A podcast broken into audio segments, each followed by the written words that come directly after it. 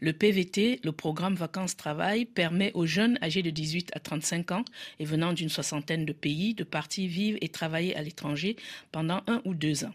La saison 2023 de ce dispositif s'est ouverte cette semaine pour le Canada et la semaine dernière pour les autres pays.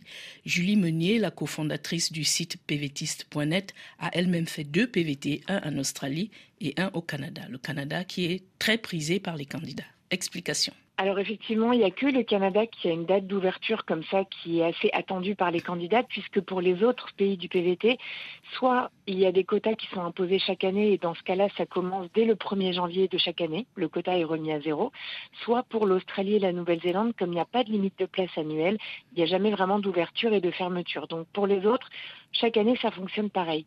Pour le Canada, on se demande chaque année à quel moment ça va ouvrir. Et donc là, le Canada avait annoncé euh, il y a quelques semaines que la saison commencerait le 9 janvier. Alors, pour le Canada, il y a aussi une particularité, c'est le tirage au sort.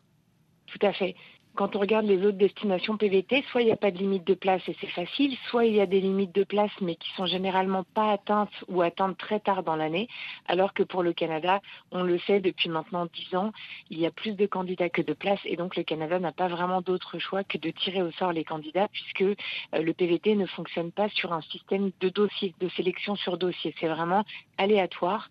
Les gens s'inscrivent dans un bassin de candidats et ensuite toutes les semaines, pendant environ 9 ou 10 mois, le Canada tire au sort un certain nombre de candidats, quelques dizaines, quelques centaines, quelques milliers, ça dépend des semaines. Et donc, on n'a aucune garantie d'avoir une place, il faut avoir de la chance. Quelles sont les nouveautés cette année pour ce programme PVT, permis vacances-travail? Alors pour le Canada, je dirais que ce qui change un petit peu cette année, c'est lié aux annonces qui ont été faites par Sean Fraser, le ministre de l'immigration canadien, puisqu'il a annoncé il y a quelques semaines qu'il y aurait une augmentation du quota de 20%.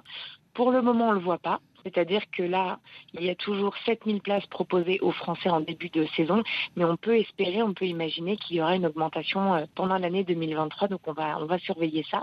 Et puis sinon, pour le reste du fonctionnement des sélections pour le PVT Canada, ça reste euh, assez identique aux années passées. Et il n'y a pas de nouveauté pour les autres destinations? Alors pour les autres destinations, il n'y a rien de particulier qui change. C'est simplement que on espère peut-être en 2023 voir euh, des nouveaux PVT euh, signés par euh, la France. On sait que le ministère des Affaires étrangères a des négociations en cours depuis un petit moment, notamment avec la Malaisie et le Costa Rica, ce qui ne veut pas dire que ça va aboutir à la signature d'un accord, mais on croise les doigts pour que ce soit le cas, puisqu'on a vu en 2022 deux nouveaux PVT apparaître dans la liste des PVT proposés aux Français, le Pérou et l'Équateur. Quelles sont les zones les plus demandées pour les PVT plus généralement c'est vrai qu'on entend beaucoup parler du Canada. On a vraiment l'impression que c'est le PVT qui plaît le plus. C'est surtout qui fait beaucoup parler de lui parce qu'il y a cette histoire de tirage au sort. Si on regarde les chiffres, en dehors de la pandémie, les deux destinations préférées des PVTistes français, c'est en numéro un l'Australie et en numéro 2 la Nouvelle-Zélande, qui accueille respectivement plus de 20 000 PVTistes du côté australien et environ 10 000 PVTistes français euh, en Nouvelle-Zélande par an. Donc voilà, les trois pays anglophones, c'est vrai que c'est les destinations PVT qui plaisent le plus sans doute parce que c'est des pays qui sont très connus, qui attirent beaucoup par leur paysage, par leur culture, par leur faune, leur flore, etc. Mais aussi parce qu'on y parle anglais. Comment expliquez-vous cet engouement pour le Canada? Je dirais que un des premiers arguments, j'imagine, pour le Canada, c'est le côté euh, francophone du Québec. Vous me demandiez quelles étaient les régions qui attiraient le plus de monde. Clairement, au Canada, c'est le Québec qui attire le plus de Français et de Belges notamment. Donc il y a cet aspect francophone et aussi bilingue quand on va travailler en dehors du Québec. Même si c'est pas des provinces francophones, on sait que notre francophonie peut être un atout en termes de travail, mais aussi d'intégration, puisqu'il y a au Canada pas mal de communautés francophones un petit peu partout sur le territoire canadien. Ensuite, le bouche à oreille je pense, fait bien son travail. On a toujours quelqu'un autour de nous qui a fait un PVT, qui a fait des études au Canada, ce genre de choses.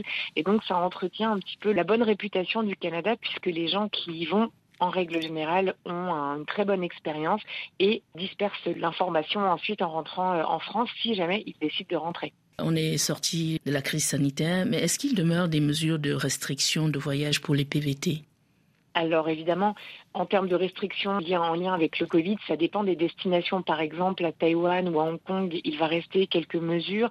Dans certains pays, parfois, on peut demander la vaccination ou bien un test avant le départ.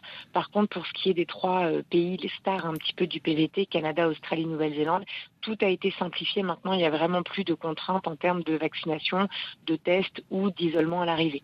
Et s'il fallait faire un bilan, par exemple, de l'année dernière pour ce qui concerne les Français, on ne connaît pas encore les statistiques de l'année 2022. On a bien vu qu'en 2020 et 2021, ça avait été beaucoup plus bas qu'habituellement puisque beaucoup de pays étaient fermés.